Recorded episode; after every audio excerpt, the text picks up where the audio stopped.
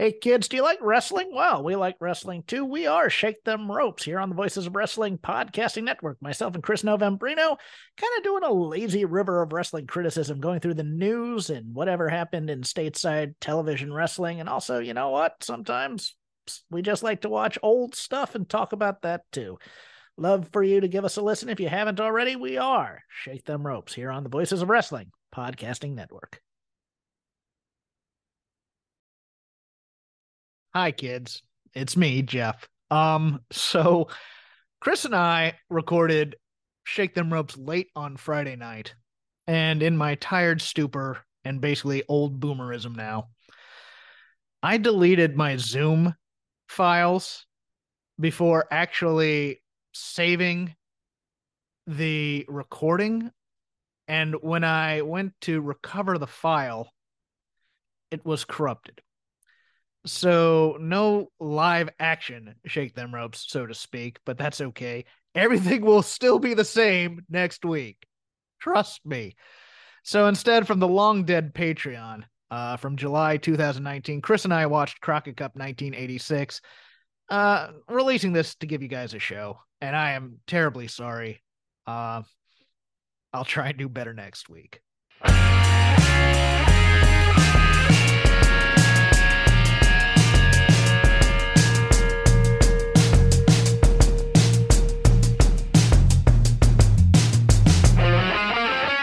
It's Shake Them Ropes, the premium edition. My name is Chris Novembrino. Happy 4th of July to all of you. And I am joined, as always, by Jeff Hawkins. Jeff, how you doing? I am happier than a pig in slop.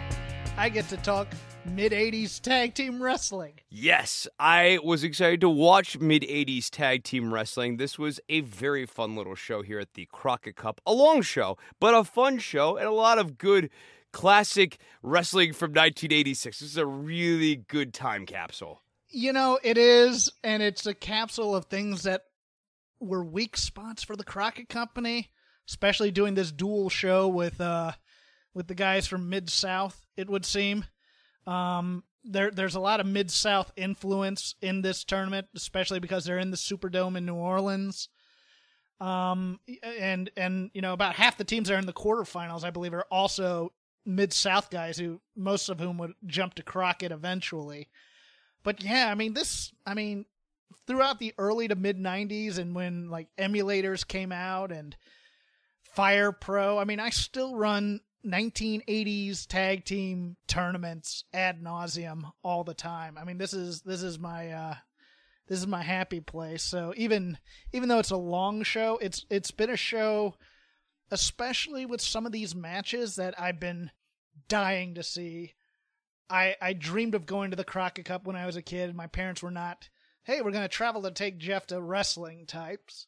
And also, just they never put them out on full video because you couldn't because the the restrictions on technology were such where you only had a certain amount of time on each videotape so yeah, they, they could only do about 90 minutes yeah. to two hours on a videotape. So what would happen is these shows would be edited down, or later on, like I remember with WWF and Coliseum Video, you would get these super long video reels eventually for some of those shows. But in general, what would happen is these pay per views would be edited down, and that was what was available at your local video store.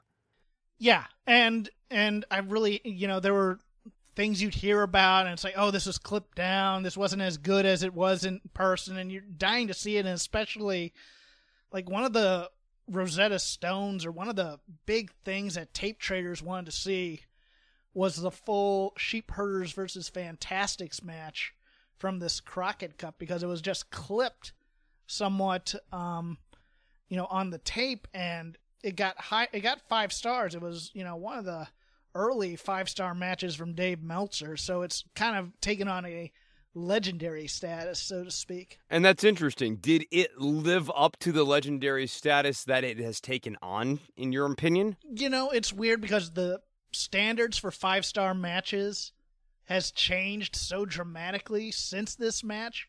But I loved every. I mean, now we're having six and seven star matches. Yeah, but but I mean, yeah, and and and you can't judge it you know, looking back and comparing it to the five and six star matches of today because the athleticism was different. What was asked of you was, was different. But man, this is a brutal, bloody, fun fight of a match. And these two teams always gelled.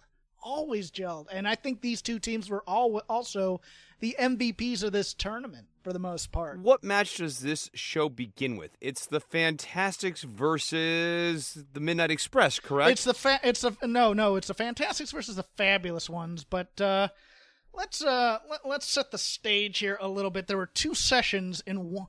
There were two sessions in one day. There was an afternoon session and an evening session. So if you think if you think like WrestleMania's long, Ima- imagine, I mean, it wasn't it, it it wasn't an all day event, but it was you know they they wanted to maximize money, so they had an early session which was sparsely attended, like three thousand, and the night session I believe had about eight or nine thousand people in it. They were expecting twenty thousand because they had this in the in the Louisiana Superdome.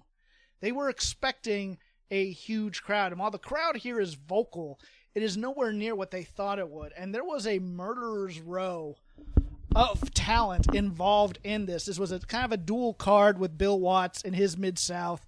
And I believe Paul Boesch was also involved in it as he makes an appearance later in here. But this was really to try and counteract um, the the WrestleMania feel. It wasn't counter programming per se, but they wanted it to feel like that kind of counter program. This wasn't available on pay per view or closed circuit or anything like that. This, you had to be at the arena to see this. But they were hoping it would have a super show vibe, so to speak, that would carry them.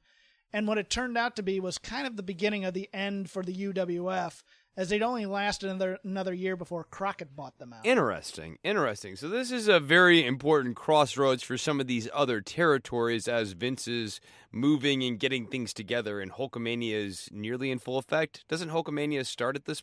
Eighty six. Well, or not start. We're we're well. in 85. 85, Yeah. We're well into it. Yeah. Yeah, because um the the other thing uh, of note here to me at least um God, I had a point and I forgot what it was going to be.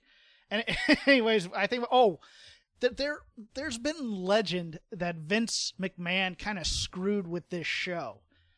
And I don't know if it's true or not, but the legend was that they had that he had signed Rick Martel and Dino Bravo away from it to screw with the tournament. And it's interesting that I didn't know Rick Martel had shown up to this tournament. He you only see him on screen for a few seconds in a suit when he forfeits the match. Right, and right. They give the excuse that and they and they give the excuse that Dino Bravo had appendicitis. Now, legend was that they had no showed the match or that Dino had no showed because he had been signed by Vince or whatever. But I did some research and it appears that that appendicitis excuse might be real because they used it as an angle in Stampede Wrestling before he actually left for the WWF. So you know, take take it with a grain of salt that maybe Vince was screwing around with with this tournament, maybe not. It, it's just one of those interesting um, stories you hear in folklore that you know may or may not be true, but the story lives on. That Vince McMahon was so angry about you know this supercard that he wanted to somehow deep six it by signing away Rick Martel and Dino Bravo. So now, do you want to get into this super card, as it were? Yeah, let me go over this. This starts about midway through the morning session, so there are some matches that did not make this tape. Um, names of interest to us because we've gone over them at times. Um, and you know the the losers don't appear later in the card, but the winners do. So uh, the morning session started off with Wahoo McDaniel and Mark Youngblood beating Bobby Jaggers and Mike Miller. I just love that they call the awesome duo of Bobby Jaggers and Mike Miller. Bobby Jaggers, one half of the Kansas Jayhawks with Dutch Mantell. I believe Dutch Mantell was supposed to be here and he did no show to be in Puerto Rico. I might be wrong on that too. But um, you know, a rather quick match where Wahoo, where Wahoo and Mark Youngblood win. Sam Houston and Nelson Royal, who we will talk about in a little bit, beat the Batten twins from I believe the Houston territory at that time. Um, you know, Nelson Royal was useless. Yeah, that's not a wrong way of putting note. it. He looks like a cowboy. Oh, we'll go. We'll go. Oh, we'll we'll go into him when we actually get to a match of his because I have a lot to say about Nelson Royal. Jimmy Valiant and Manny Fernandez beat the Barbarian and Baron von Raschke when. How'd they get past the Uh, claw?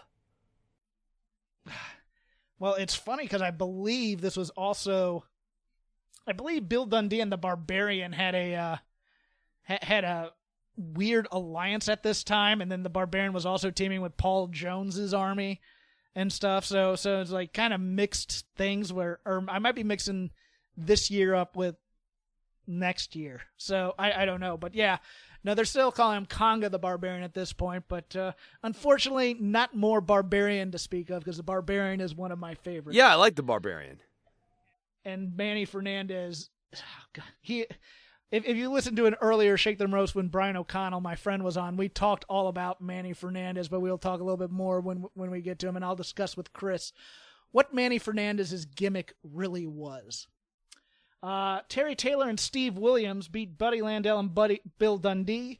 Uh, that's a match I would have died to see because I love Buddy Landel in retrospect now. He's one of my favorites to watch. This was originally supposed to be the team of Ted DiBiase and Steve Williams, who were, I believe, the UWF Tag Champions or had just recently lost it beforehand. I believe DiBiase went to All Japan or he was just about to jump to the WWF at this point, so he was not a part of this card. And that would have been interesting because DiBiase's legend is that he was offered both the WWF title and the NWA World Heavyweight title if he had stayed with Crockett when they merged and he chose to go to the WWF. But I believe this is an All Japan tour he was gone for, and that's why he was not available for the tournament. But no Buddy Landell and Bill Dundee, who are fantastic on promos around this time. They they just give no Fs. Still kind of wild that the Million Dollar Man never won the title in WWF. It is, but it isn't. He, I mean, it was during that time when you didn't need the title to be a big star, and not everybody got a turn. But I mean, he was the number one heel for yeah, a long time. Yeah, I wasn't saying he needed a turn. I was saying that if you have a gimmick like the Million Dollar Man as this arch heel type figure, the Million Dollar Man with his million dollar title reign just seems like a very sort of natural sort of gimmick. headline to WrestleMania, so I mean that's good enough for me. But I, I my favorite thing is the kind of the symbolic passing of the torch in the '92 Rumble when DiBiase, came out as like number two, gets eliminated by the British Bulldog and is like walking up the aisle, and Ric Flair, who's number three, is passing him by. It's like, okay, you're now the main heel in here, and I, you know, I, I always love that little moment in the '92 Rumble.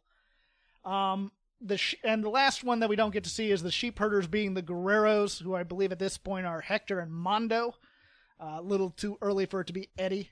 Um, uh, and it's funny because uh, Dave Meltzer notes in the Observer that um, that the teams stopped cooperating with each other due to apparent squabbles over the Guerreros getting too much offense. Which I love a good train wreck and a good kind of shoot spot where you're dealing with a difficult opponent. So I really would have liked this. But again, the sheep herders are one of the MVPs of this tournament. I really would have liked to have seen this match. But instead, we start with what in many circles was kind of a dream match in terms of fantasy booking because it's two teams with the same gimmick that kind of were given the same gimmick in Memphis for the same reason. The Fantastics against the Fabulous Ones of Steve Keirn, who would later become Skinner in the WWF, and Stan Lane, who shortly after this, in fact, at the next Crockett Cup, would make his debut with the Midnight Express, uh, replacing Dennis Condrey. So I was hyped to see this. I, you know, I liked this match a little bit, but it wasn't anything. Yeah, I don't have it at I- one and a half stars like apparently Dave does, but when I saw Stan Lane and I saw the Fantastics, I was like, oh, okay, this is a match that I'm going to be able to sink my teeth into. And I found myself surprised that I was kind of like, okay, this isn't bad, but this isn't what I thought it was going to be, especially not with Stan Lane in the ring. I'll tell you what I'm interested in. I'm interested in the generational shift between you and myself in terms of tournaments because we live in the era of the super tournament where every match is supposed to be great. You know, the G1, the best of the Super Juniors, uh, Bola, things like that, where we expect these to be, oh, this is where everybody comes out and gives it their all to impress people, as opposed to, a lot of people are just out here to make a paycheck and get through the match without getting, you know, killed, but still entertain the crowd. Yes, not You know, great. I don't need and- great. I need fun. If it's not going to be 15 to 20 minutes of great, I'm fine with 7 to 8 minutes of fun and coherent. I just didn't really feel like I got fun and coherent and we were hanging around for 13 minutes and 10 seconds. I'll, I'll yeah, I'll tell you something though. I I enjoyed sickingly watching Steve Keirn play beefcake hot guy where I'm just not used to that cuz I haven't watched a whole lot of fabulous ones. And I just think of him as Skinner all the time and he was he's he's the opposite but you know he's kind of losing his hair. He but he still has a great body but he's getting a little bit thicker and and he can't really pull it off as well as he used to, but he can still pull it off. But it was fun watching these two kind of playing can you top this and doing Fargo struts and things to pop the crowd, even though it was mostly a Crockett crowd, which didn't really know the Fargo strut other than when the Fantastics did. But I you know, it was a fun but, you know, not what you'd want out of a dream match type scenario. No, no, I just would have liked to have seen a little more tandem offense. I think the tandem offense, the lack of that is what hurt it.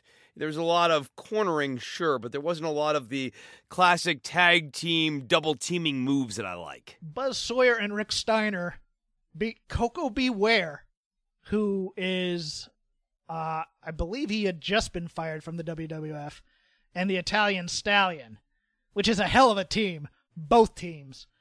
I Chris, love I Buzz Sawyer. Loved, loved Buzz Sawyer and Rick Steiner. He's so They good.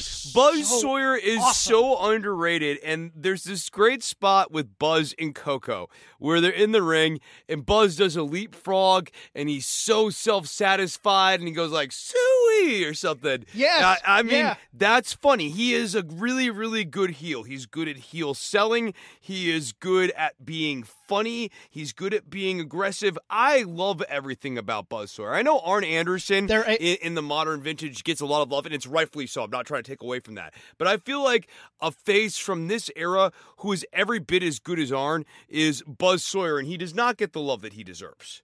this is a mean guy team because Rick Steiner. This Rick is his first here. appearance as Rick. St- this is his first appearance as Rick Steiner. Um, the Blade Runners had just debuted in UWF, so he's not part of Hot Stuff and Hyatt International. They're not really quite sure what to do with him yet in UWF. He had been a prelim guy for a while, and he's been moving up the card, but he's just throwing people around. Buzz Sawyer and Rick just fly for Koko and the Italian Stallion. They make them look like a million bucks here. I love one of the other underappreciated things is because there's no commentary on this, you can hear Buzz Sawyer yelling at the crowd and talking trash to them the entire time. It's Buzz Sawyer and, and is just uh, he if he wasn't such an absolute jerk in real life and a drug addict that mistreated people, he, I think he'd be remembered a lot better because man, he No, he had it in the ring. In the people. ring, he had Yes. it. Yes, absolutely. No, his bumps are really, really great. And I actually thought the Italian Stallion. slams are great. The Italian Stallion looked really good here. He actually looked like someone who lived up to the name Italian Stallion rather than later on in his career where it was a little bit of a punchline. he was a guy that I think Dusty really wanted to pull the trigger on, but he could never bring himself to it. You know, he'd get some quality wins on 605 against some of the lower tier heels, and then he'd just be back like two weeks later, like, you know, he was on on that kind of Pistol Pez Whatley um, level when Whatley was a babyface. He's a heel here. He had just turned and become Shaska, which we'll talk Yeah. about that a bit. But um, but he was he was the guy that would always team with someone who was helpless, and he'd get the offense in. He'd tag out to his partner. And his partner would get beat. But here he was great. I thought Koko looked great because Yeah. Koko never did much for me in the WWF. But here, I mean, I, I'm I'm kind of a recent convert after we watched all the Lawler stuff of watching him as Sweet Brown Sugar in uh, or what, what was his name in in mid in mid south not mid south but in uh, Memphis. I can't oh remember man! what he went by. oh man! I want to say Sweet Brown Sugar, but I know he was part. He was uh, in a tag team with Norville Austin for a while as the uh, Pretty Young Things. right, right. Koko B. Ware is fantastic. I, I love Koko B. Ware, but I love him in this when he was still kind of a spry, athletic guy. But man, this match is that competing styles that just makes a great match. Loved it. Lo- absolutely loved it. Next, speaking of the Sawyer family, Black Bart and Jimmy Garvin, who are a makeshift team, and I will go into why that is, beat Brett Sawyer and Brett Sawyer, who is Buzz Sawyer's brother, his less talented, less charismatic brother, and David, don't call me DJ Peterson from the uh, Central States Territory in 635. I didn't mind this. I liked DJ Peterson a lot in this. He looked like a guy you could make something out of. Um, Black Bart and Jimmy Garvin were a team here because originally the Horsemen were going to have it was going to be Ric Flair and Arn Anderson, and then Ole and Tully were going to team. And then they moved Flair to the world title match with Dusty Rhodes because Dusty wanted to showcase. And so they teamed Jimmy Garvin with Tully Blanchard originally, and then Ole couldn't make it. So they just teamed Ole and or Arn and Tully, which was really they had never I mean they had teamed before like in 85, but they weren't a team team type team. That's so crazy. And they did this angle where um JJ Dillon came in and goes, "Hey, you know what? I used to manage you, Jimmy Garvin, which he did, I believe, very shortly in a brief time somewhere. But I also managed Black Bart, who used to be one of my proteges. I'll just put you two together as a team and see how you coalesce. And it seemed to work. I thought Black Bart and Jimmy Garvin worked pretty good here. They I, weren't I'm, that uh, bad. And let me you know, tell you, Jimmy Garvin's brainbuster was gnarly. It's always good. That I, that's what kills me about people go, well, the Brainbuster's dangerous, but if you watch Garvin and you watch Dick Murdoch, they're always safe about it. And same with Dean Malenko too. Dean Yeah, Malenko's yeah, guy he was great. Pull off the Brainbuster.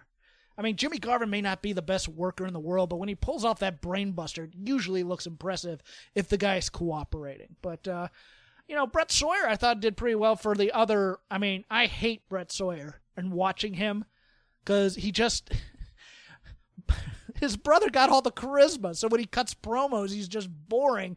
That doesn't mean he doesn't have athletic skill, but this was kind of a nice little power match between the two, minus the finesse of the brainbuster. I liked it. The Midnight Express, this one being the team of Bobby Eaton, the great Bobby Eaton, and the my favorite grizzled, looks like your uncle from the trailer park. He's a lover boy, guy. Jeff. He's dirty. He's so dirty and filthy. I love him. Dennis Condrey beat the team of Sam Houston and Nelson Royal. Nelson Royal holds a special place of contempt in my heart. Oh, okay. I want to hear this. Okay.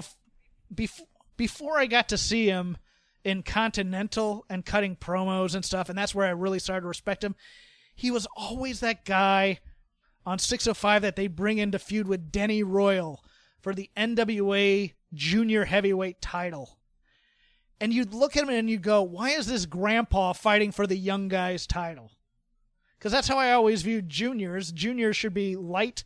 They're not quite built yet, but they're also young in many ways. And you just, he was so dull.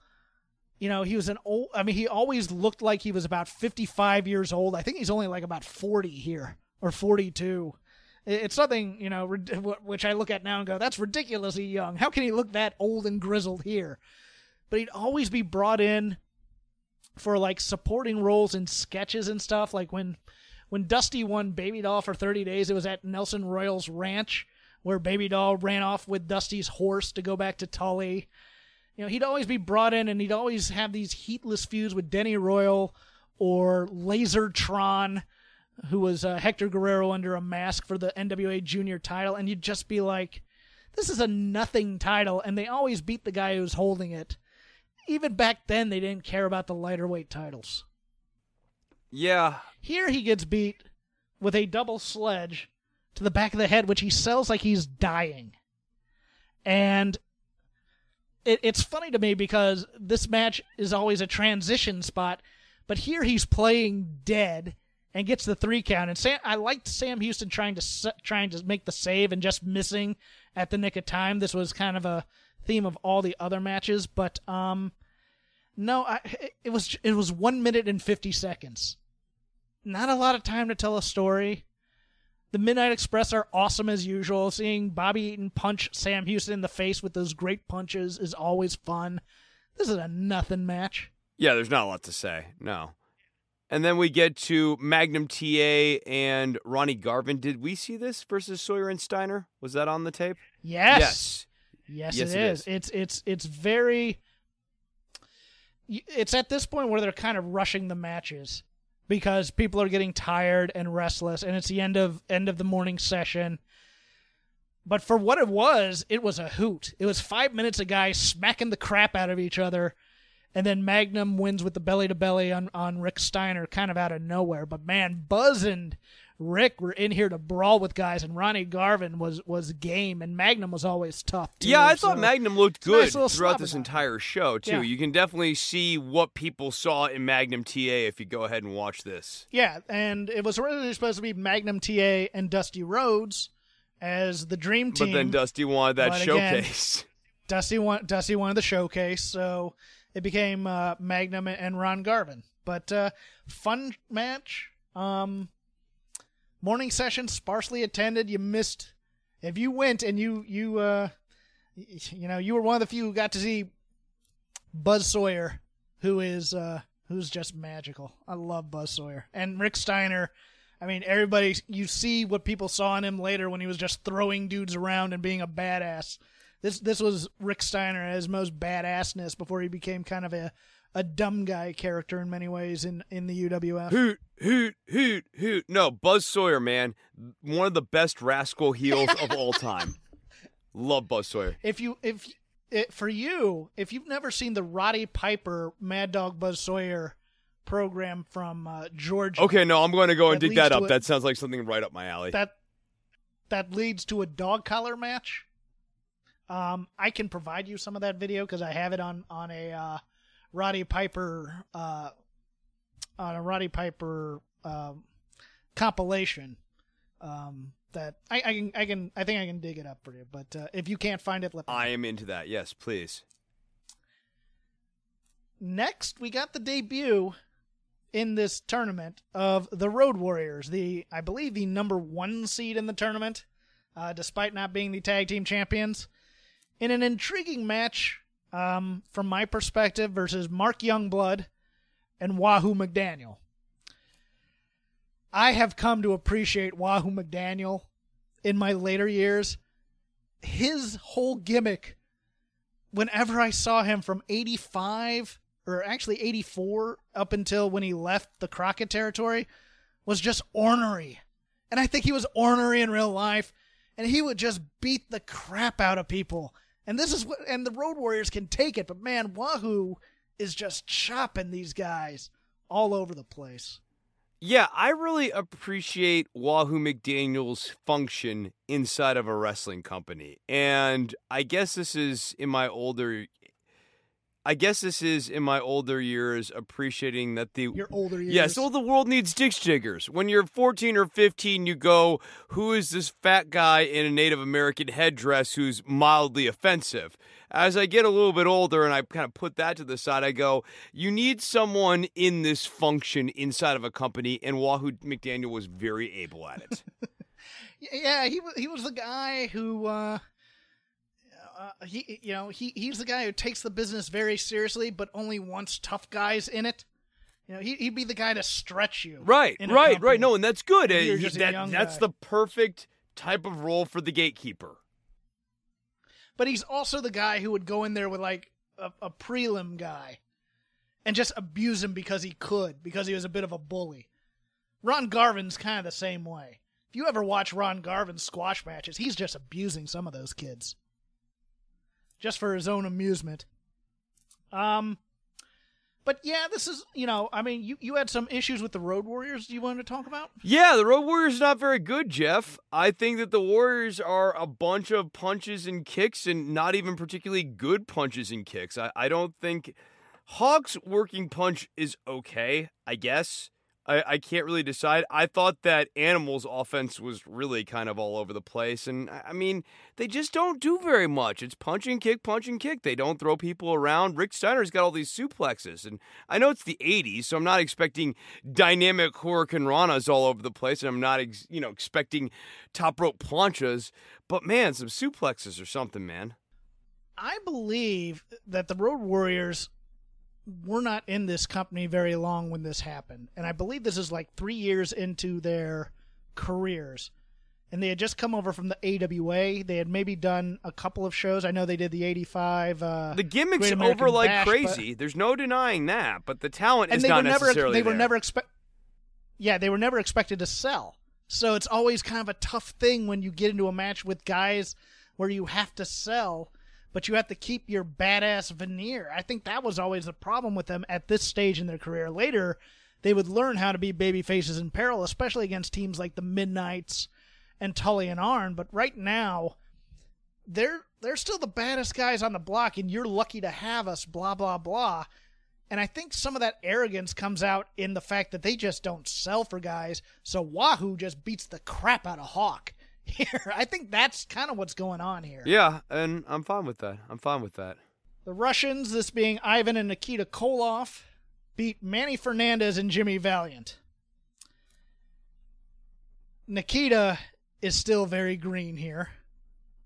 So Ivan Koloff is doing most of the wrestling. Eddie Gilbert has brought in the UWF wrestler who is, I believe, his last name is Porchenko, but he absolutely sucks.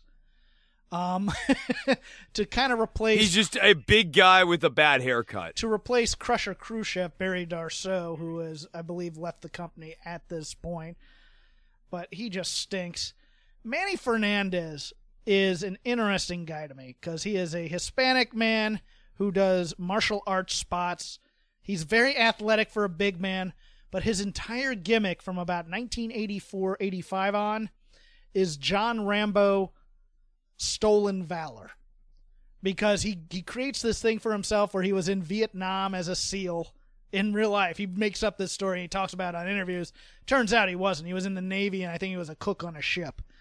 But he he'll he'll reference things from the Rambo movie, First Blood or Rambo, and play that up into his gimmick. And the reason he does martial arts is because he I believe he said at one time in an interview where he was a POW in the Well, in yeah, the- when you're in, Asia. Vietnam and you're in a POW camp, Jeff, you better learn some martial arts or you're not going to make it out of Vietnam. Thank you very much. But all that being said, I still love Manny Fernandez. I will watch his matches. I will watch his tag team with Rick Rude.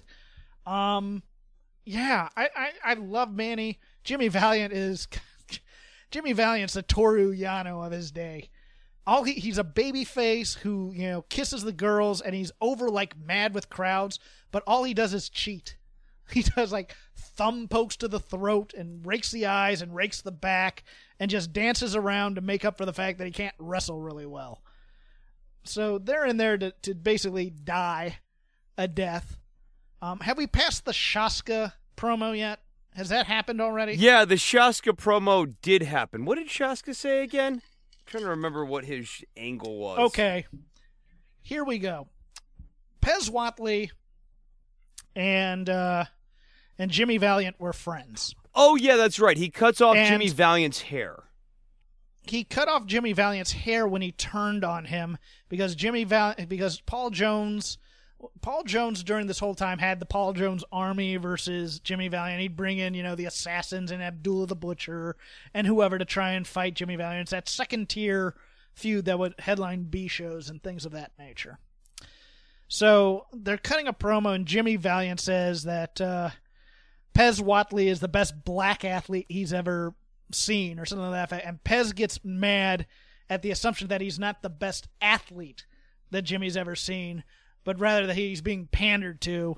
So he beats the crap out of uh, out of uh, Jimmy Valiant and takes the name Shaska because he mispronounced the name.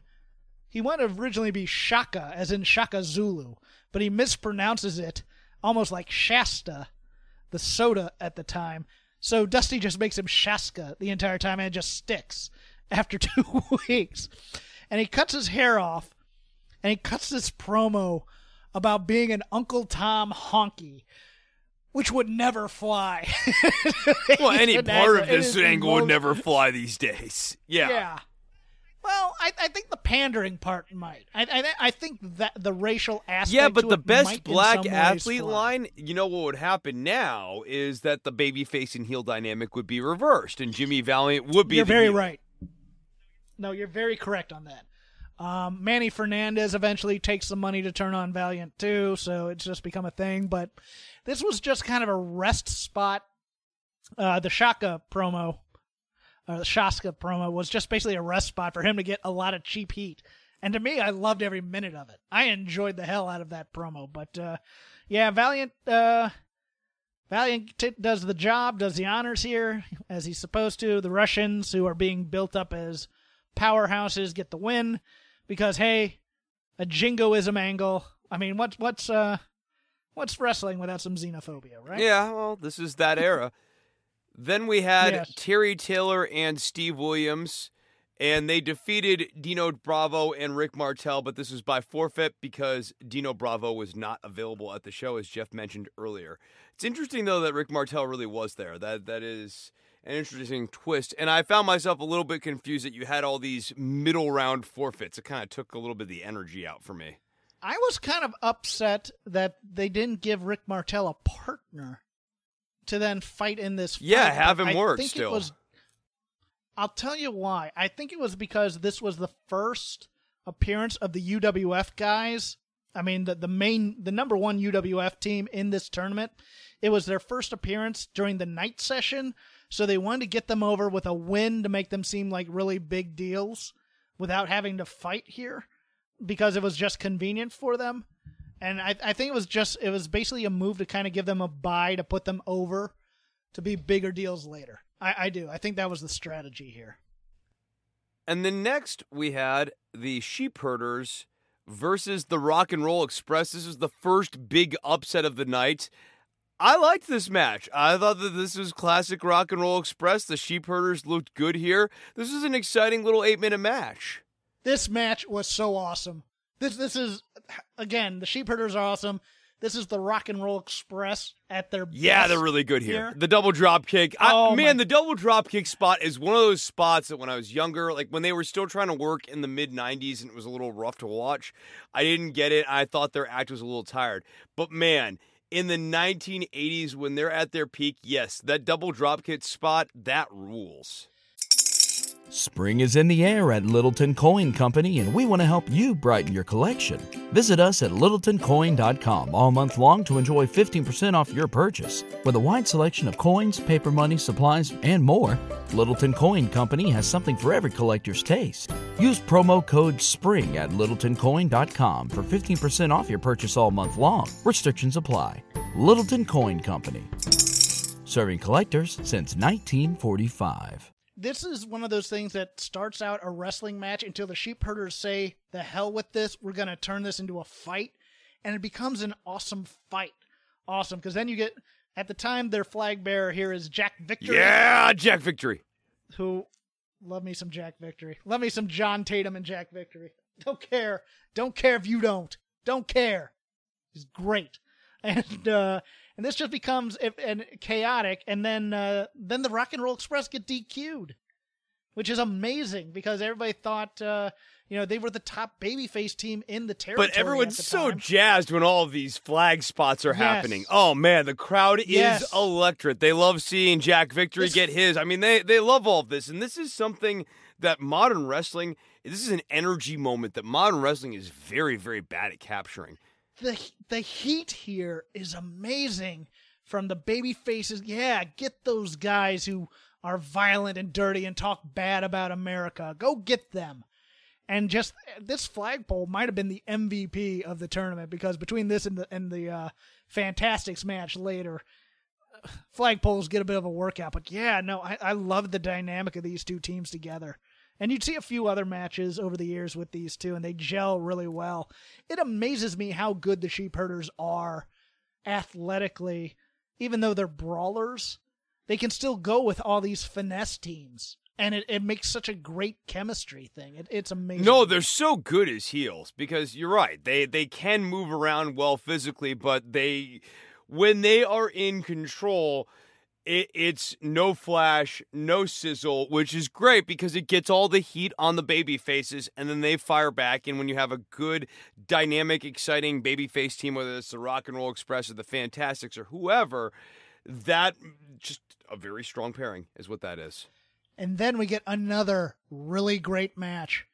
The Fantastics beat Tully Blanchard and Arn Anderson. This is Tully and Arn before they were really Tully and Arn because they're both singles champions at this point. They haven't really become a team. They're both members of the Horsemen. As I said before, Arn and Ole are really kind of a team, but they had kind of mixed it up. They they were using it as a strategy. It's like everybody expects Arn and Ole to team, but instead we're gonna make it like Ric Flair and Arn, and they know each other just as well. They're doing the whole any two of us can beat any two of you type of angle. But man, Tully and Arn are great here with the Fantastics. I completely agree. I don't have a lot more to say about this other than that. I really loved this match. This was another one of these. This is why I'm watching this sort of match.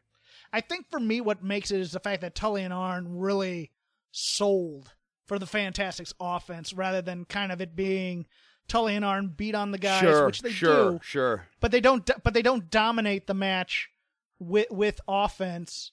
They get they get frustrated. It, it's this. Some of the best Tully and Arn matches are with these smaller teams where they're getting frustrated by their athleticism. And this was that kind of story, and and it's always great, it, it, especially Tully getting angry. Uh, it's it's just you guys, if you're gonna watch two matches, watch this is definitely one of Fantastics them. and Tully and Arn. yeah, this is definitely one and of them. And then and then the Fantastics and the Sheep Herders, in my opinion, is the other one you should really really watch. yeah, I agree with both Um, of that. And then one of the appeals to me when this tournament was announced was a Japanese team um, who I didn't know a lot about as a kid, but I've come to know both these guys and their careers pretty well. Is uh, Giant Baba and Tiger Mask, uh, Misawa under the mask here, um, and they beat Jimmy Garvin and Black Bart. I thought Baba looked pretty like a- decent, and I thought that Misawa really had great showings throughout this. I think, yeah, I thought Misawa had some great. You know, he had, you know, he had some great flips. He had some great athleticism. the fake out spot is this always was- classic. That that's got to be Yes. super dynamic too in 1986. of all the matches, this is Baba's best showing, especially because the story they're telling is that Black Bart can handle Baba. Right. In terms Right, yeah, no, I like that. But and Bart And- was not going to just go down, so Baba was actually meeting some resistance, and that made it interesting. And I think Bart was actually kind of auditioning for a job here because I think he did some time in All Japan Interesting. after this. Okay, okay. but but I love I love the shoulder block spots by Baba here on Yes, Bart because and I like Bart selling during those. But yes, exactly. Bart sold like a million bucks for Baba's shoulder things because you watch him and you look and you can tell there are times where Baba's kind of going in slow motion a bit. Well, he's getting up there the in the years at this point because he had been wrestling since the early 1970s, and it's 1986. So next up, the Road Warriors beat the Midnight Express by disqualification. Uh, Jim Cornette uses the tennis racket. A lot of stalling on the I- outside. Jim Cornette actually flashes the timeout, and I don't have a problem per se with the Midnights needing to regroup against the Road Warriors because we have to present the Road Warriors as this unbelievable force. They're so strong, they're so mighty. The Midnights need to be a little bit shady, but this was again the Road Warriors just not having enough offensively to kind of keep the attention of the match, and so you had the Midnights having to stall a bit. And then, you know, when we got out, we got out with Cornette hitting one of the Road Warriors with the tennis racket. And to their credit, the Road Warriors at least sold for that. Yeah, I you know uh, of the two Midnight Expresses, I always thought the Condrey version worked better with the with the Road Warriors. Um, and I think a lot of that was on Dennis Condrey, um, being the ring general that he is. Um, but yeah, this is you know this is the typical setup for a program for later type of thing. When, yeah, the Midnights uh, have the titles, hey. and at one point, the Road Warriors are actually gesticulating to the crowd, hey, we want the belts. So we know that these guys are Mm-hmm. going to dance down the line here, so there's not going to necessarily be a clean resolution either. And to me, if if the champions aren't going to win it all, this is what you do with them. You you set up a program that people will want to come see at the house shows, and this is what this was. But uh, Cornette's awesome here, as usual, playing the uh, playing the wimpy evil guy. Um, yeah, I, I look. The Road Warriors are a little rough here, but I think more than a little rough. They're they're not great. Uh, the Russians then had a draw with uh, Doctor Death and Terry Taylor. Um, goes the time limit. If the uh, Russians I... were better, I could justify this length. But man, it was Williams and Taylor carrying the Russians for 20 minutes. Well, I think this was more to set up when the Russians go to the UWF. And and really because this this Eddie Gilbert comes out again and talks about his Russians and stuff. Look, Nikita's green here still. You can't but this is what No, I get that, but then you don't give him 20 part. minutes. Oh, well, I I I for me what happened was I didn't like the time limit draw right after a DQ. I, I think you had to space those right. yeah, that's thirty minutes of kind of non-finishy style matches too. And then the next match has a double DQ as well, so you're kind of you're getting three non-finishes in a row, all three kind of long matches for this tournament. Yeah, yeah. No, you so, tally so these together, and you're talking through... about forty-five minutes of non-finishes ish. That's not good. Yeah, yeah and that's that's a problem. But uh, yeah, no, I agree. Again, Ivan Koloff is relied to do yeoman's work. Doctor Death ain't nothing to write home about at this point either, because he hasn't, you know, he hasn't traveled the world yet. He's still been mostly Oklahoma based. Great um, body, but does not have the work I'm, yet. No, I'm with you. When you see him in '88 or '89, it's just worlds different from what we got here in '86.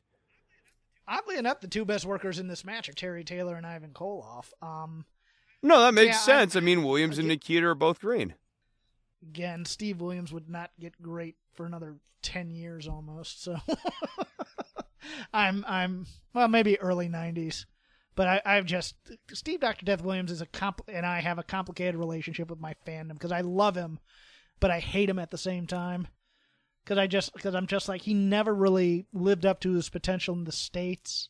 He was good as the UWF champion, but every time he was in Crockett, he would cut crappy promos, and then they turned him heel, and he was pretty good in the Varsity Club, and then he becomes legendary in Japan, and you're like, yeah, but there were guys who stayed here that became great. So I, I kind of my my I'm rambling at this point, but my relationship with Steve Doctor Death Williams, I may have to go into that sometime later when we have a great match of his. And then next, the match that I was waiting for like a child on Christmas morning. The Sheep Herders and the Fantastics, 1545 of awesomeness, a double DQ. It starts as a wrestling match. Actually, it starts as the most magnificent show of patriotism I have seen in a wrestling match, where they go, "Can we please have everybody rise for the, for pledge, the pledge of, allegiance. of allegiance, which is yelled angrily at the sheep herders. Yes, yes, it's so great because I think the rock and rolls, you know, they had an American flag and they kind of waved it for the for the cheap pop. But here, they're getting the entire crowd rallying against these guys who are trying to do the haka with with the Australian flag and getting interrupted. This was I don't know if this was called on the fly or planned. The New Zealand flag, thank you very much. But this is this is this is brilliance and and it's so 1986. It's not even funny. It's so Reagan era patriotism stuff. It's cheap pops, but it's fun cheap. And you can see them just chewing the scenery when they're doing this Pledge of Allegiance. I I loved this. And then when we get to the match, it's a it's a wrestling match that then turns into a bloodbath when um Jackie Fulton uh, the story is, I believe, in a previous match, his his head had been worked on a bit in his eyes, and they weren't sure if he could continue and the sheep herders just go right back to it. And then eventually Tommy Rogers just gets so angry, he gets in there, and then everything breaks down, and they just start throwing each other into the guardrails, hitting each other with flagpoles. Everybody's a bloody mess. Chris, this is the wrestling of my youth. And no, this was great. This was fun and gritty and sloppy on the outside. Gritty. Yes, people was Everything about this tournament was Yes, gritty. yes. Everything, yeah, and that's what I miss. I miss. I hate this highly stylized. Look, production values are great. Titantrons are great. I didn't feel like I was missing you go- anything with this camera coverage, though. Would I have liked maybe one more camera oh, in Oh, the no. pit? Yeah, sure, absolutely. But on balance, did I feel like the show was adequately covered to the point where I didn't feel as though the camera work was sloppy? Yeah, I did. I, I was completely in this, and it's not that hard. Actually, a little bit of the roughness that makes it better in some cases. when I go to a WWE pay per view these days, and even somewhat a bit with the NXT, but more so with the main roster stuff, it always feels like such a cold, emotionless event. It feels like all the chants are kind of pre planned, or at least you can tell guys are trying, hey, I'm going to start a chant right now. You don't get this natural flow of emotion from the crowd that you used to in the 1980s. And I think that's one thing that Vince McMahon has really kind of patterned out of the, the modern wrestling fan.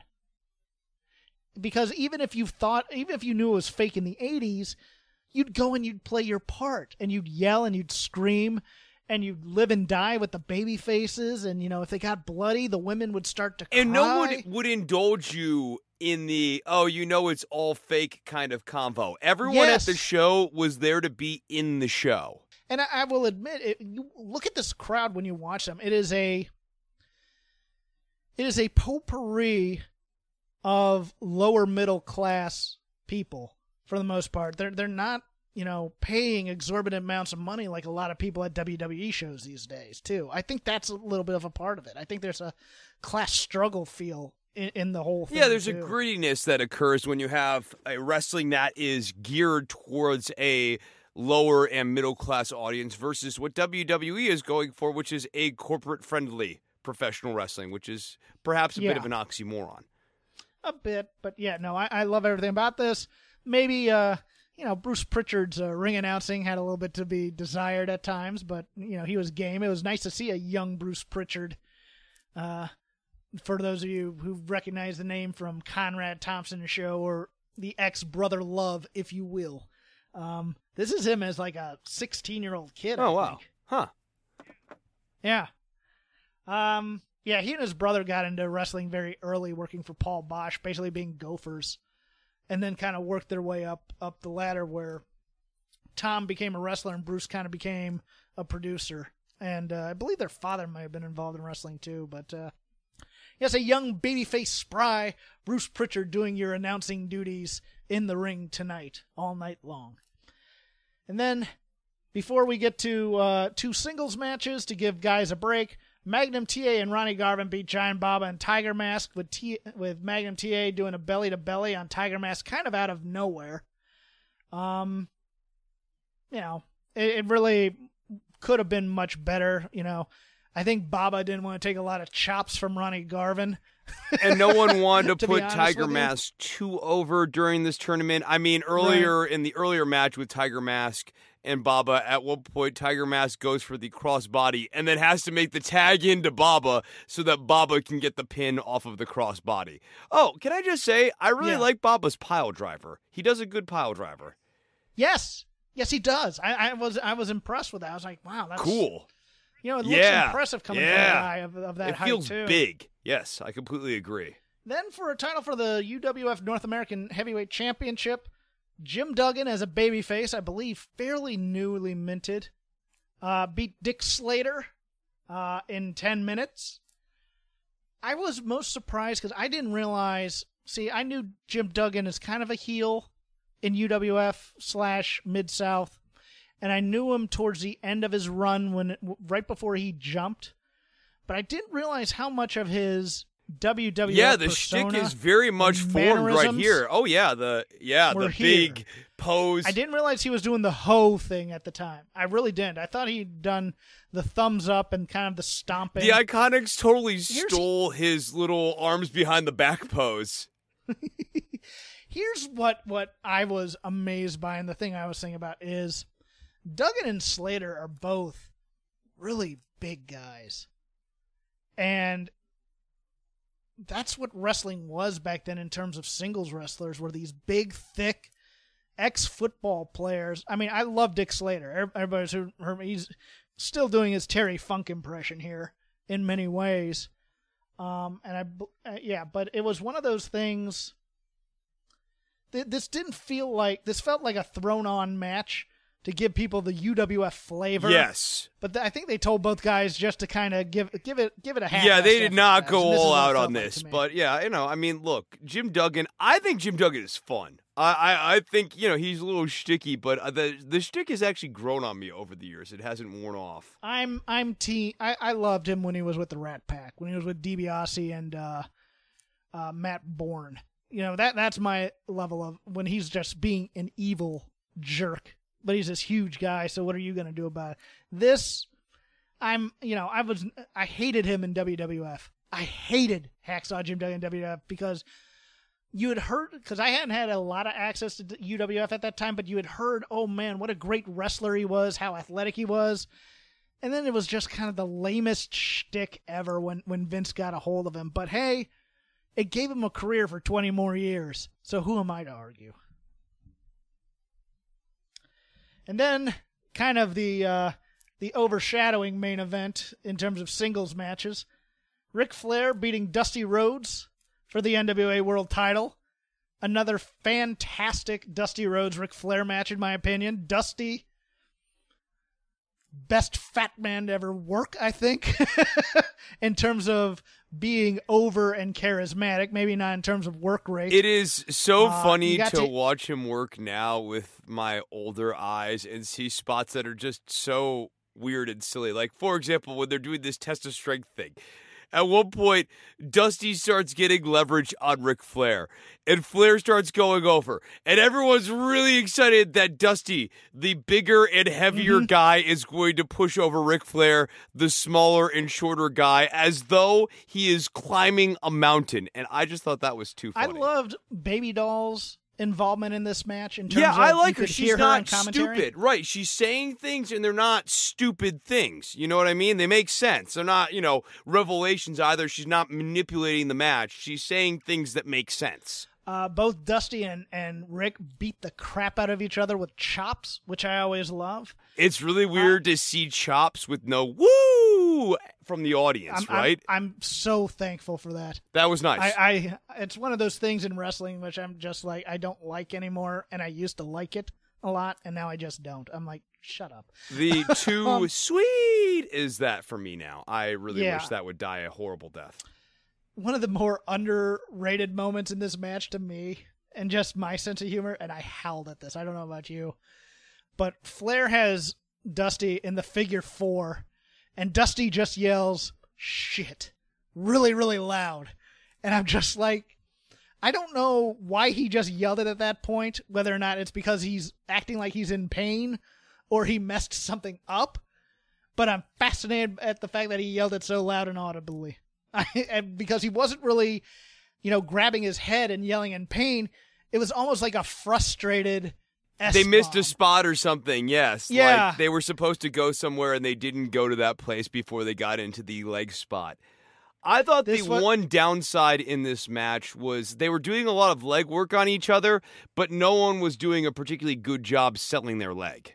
Yeah, no, I would agree with that. I think this was also just kind of a, I mean, when Dusty wasn't going to win the title, it's a we're going to set this up for later type of match. So that's why the DQ happened because sure, they wanted sure. to see Dusty beat up Ric Flair. I thought it was cleverly done for what it was. Um, I'm I'm fine with it. I'm, I'm Dusty's always one of those complicated ones where he's he's the shade of gray baby face who can get away with putting on a hellacious beating on a, on a heel. Oh, you know what the so trick aggrieved. what the trick is with that is it's the way that Dusty goes about doing it. So rather than working Ric Flair's leg, for example, he can do the sort of heelish groin spot. But because Ric Flair is such a scurrilous heel, we want to see injury come to the heel. We want to see that comeuppance. Yeah. And so that opens up a lane for the baby pat for the baby face to do otherwise heelish sorts of things. Right, and that's the same reason why we we we forgave him for giving Baby Doll an elbow later. You know, he when he apologized and goes, "I never hit a woman." you know, whatever. But she needed a spanking or something like that. You know, it, it, you know, you'd forgive those types of things with Dusty Rhodes when he got problematic. But he he was always facing guys who were just irredeemably evil in the horse. You know, the bratty types like Flair and Tully. You know, you you don't and and Arn Anderson, the devious one. So you'd always forgive Dusty for cheating as opposed to it coming out of the blue or something to that effect. But Chris, we are now at the finals the Road Warriors versus Magnum TA and Ron Garvin. Yeah, I had a lot of money on Ronnie Garvin, so this was actually pretty rough for me. I yeah, I shouldn't have bet on something that ran in 1986, but I was looking for some action. I got great odds.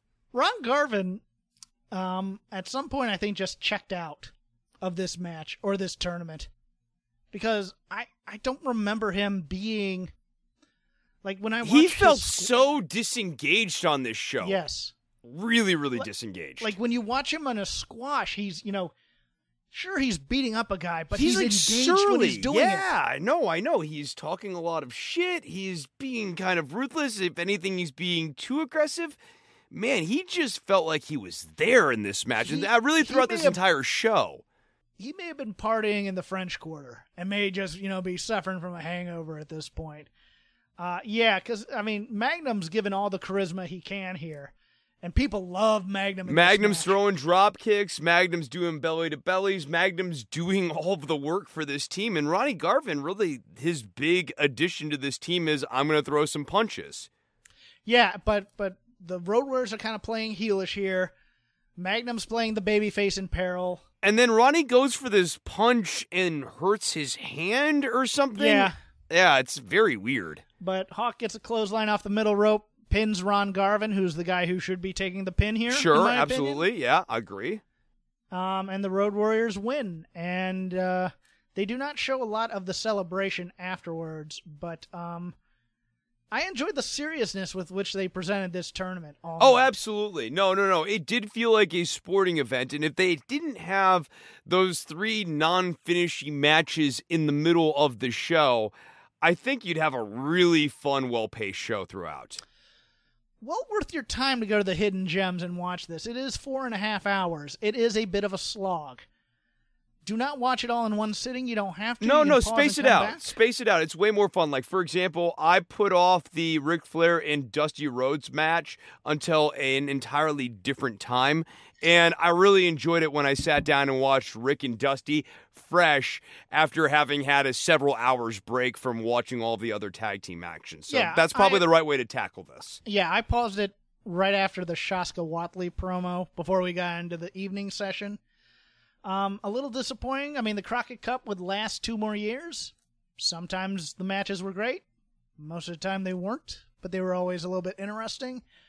Um, they've now brought back the concept of the Crockett Cup um, in the NWA. Uh, Dave Lagana and uh, Billy Corgan's version of the NWA ran this. Does not have as much prestige because, look, there's not as many great tag teams out there anymore, but I supported it. I thought there were some fun matches. The Rock and Roll Express versus the Briscoes fun little match there. But uh, oh, I love the was... promo that they did for that. That was a lot of fun. I actually I thought yeah. the heat going into that match was a lot of fun. You know, you're gonna get what you're gonna get out of the Rock and Roll Express these days. But I thought they showed a lot of great fire in the promos for that. Love the Briscoes. But but this is the dawn of the great tag team wrestling surge in the Crockett. You had the Sheep Herders, the Fantastics, the Rock and Roll Express, Tully and Arn, the Road Warriors you had Stan Lane eventually quit to join the Midnight Express to make a great team. Go watch this. Go watch a very young Rick Steiner. Go watch a always looking about 45 year old Buzz Sawyer just do wacky crap on cocaine because he's the best. Well worth your time to watch this it, over this July 4th weekend. So uh, do it for America and do it for the Fantastics. Uh, you can follow me at Crap Game 13 You can follow Chris at Chris Novembrino. You can follow just the show at Shake Them Ropes. We thank you for being Patreon subscribers. Most of you know those links already, but just in case you don't know about the other projects Chris does, Chris is going to tell you about them right now. Don't Worry.tv is where you can find Don't Worry About the Government, my news and politics show, and you can also hear the All in the Family podcast on iTunes, on Stitcher, and at allinthefamilypodcast.com. Thank you guys so much for supporting this show.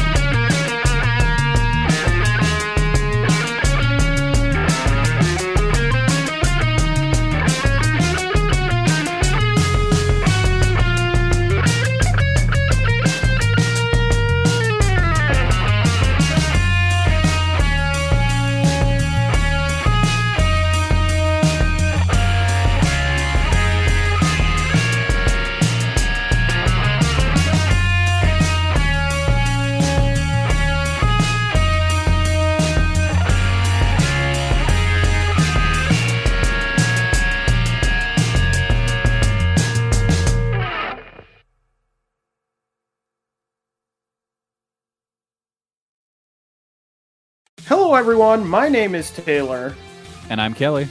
and we are the co hosts of Jumping Bomb Audio, the number one show all about the world of Joshi Pro Wrestling. Episodes drop every other Monday where we discuss the biggest Joshi news, review shows, and preview the hottest upcoming Joshi action. So, whether you're a new fan or an old fan, we've got something here for you at Jumping Bomb Audio. Check us out on the Voices of Wrestling Podcast Network.